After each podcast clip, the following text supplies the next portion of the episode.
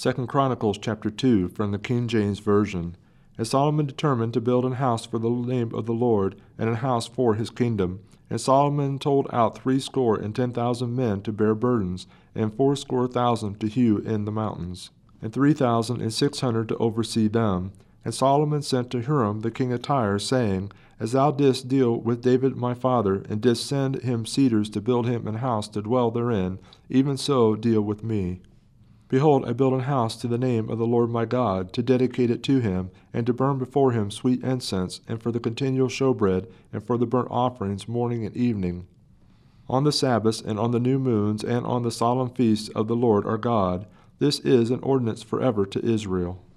But who is able to build him an house, seeing the heaven and the heaven of heavens cannot contain him? Who am I then that I should build him an house, save only to burn sacrifices before him?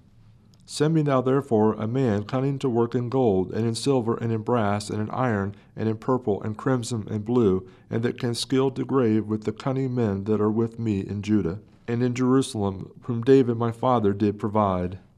Send me also cedar trees, fir trees, and algum trees out of Lebanon, for I know that thy servants can skill to cut timber in Lebanon, and behold, my servants shall be with thy servants, even to prepare me timber in abundance, for the house which I am about to build shall be wonderful great. And behold, I will give to thy servants the hewers that cut timber twenty thousand measures of beaten wheat, and of twenty thousand measures of barley, and twenty thousand baths of wine, and twenty thousand baths of oil. Then Hiram the king of Tyre answered in writing, which he sent to Solomon, Because the Lord hath loved his people, he hath made thee king over them.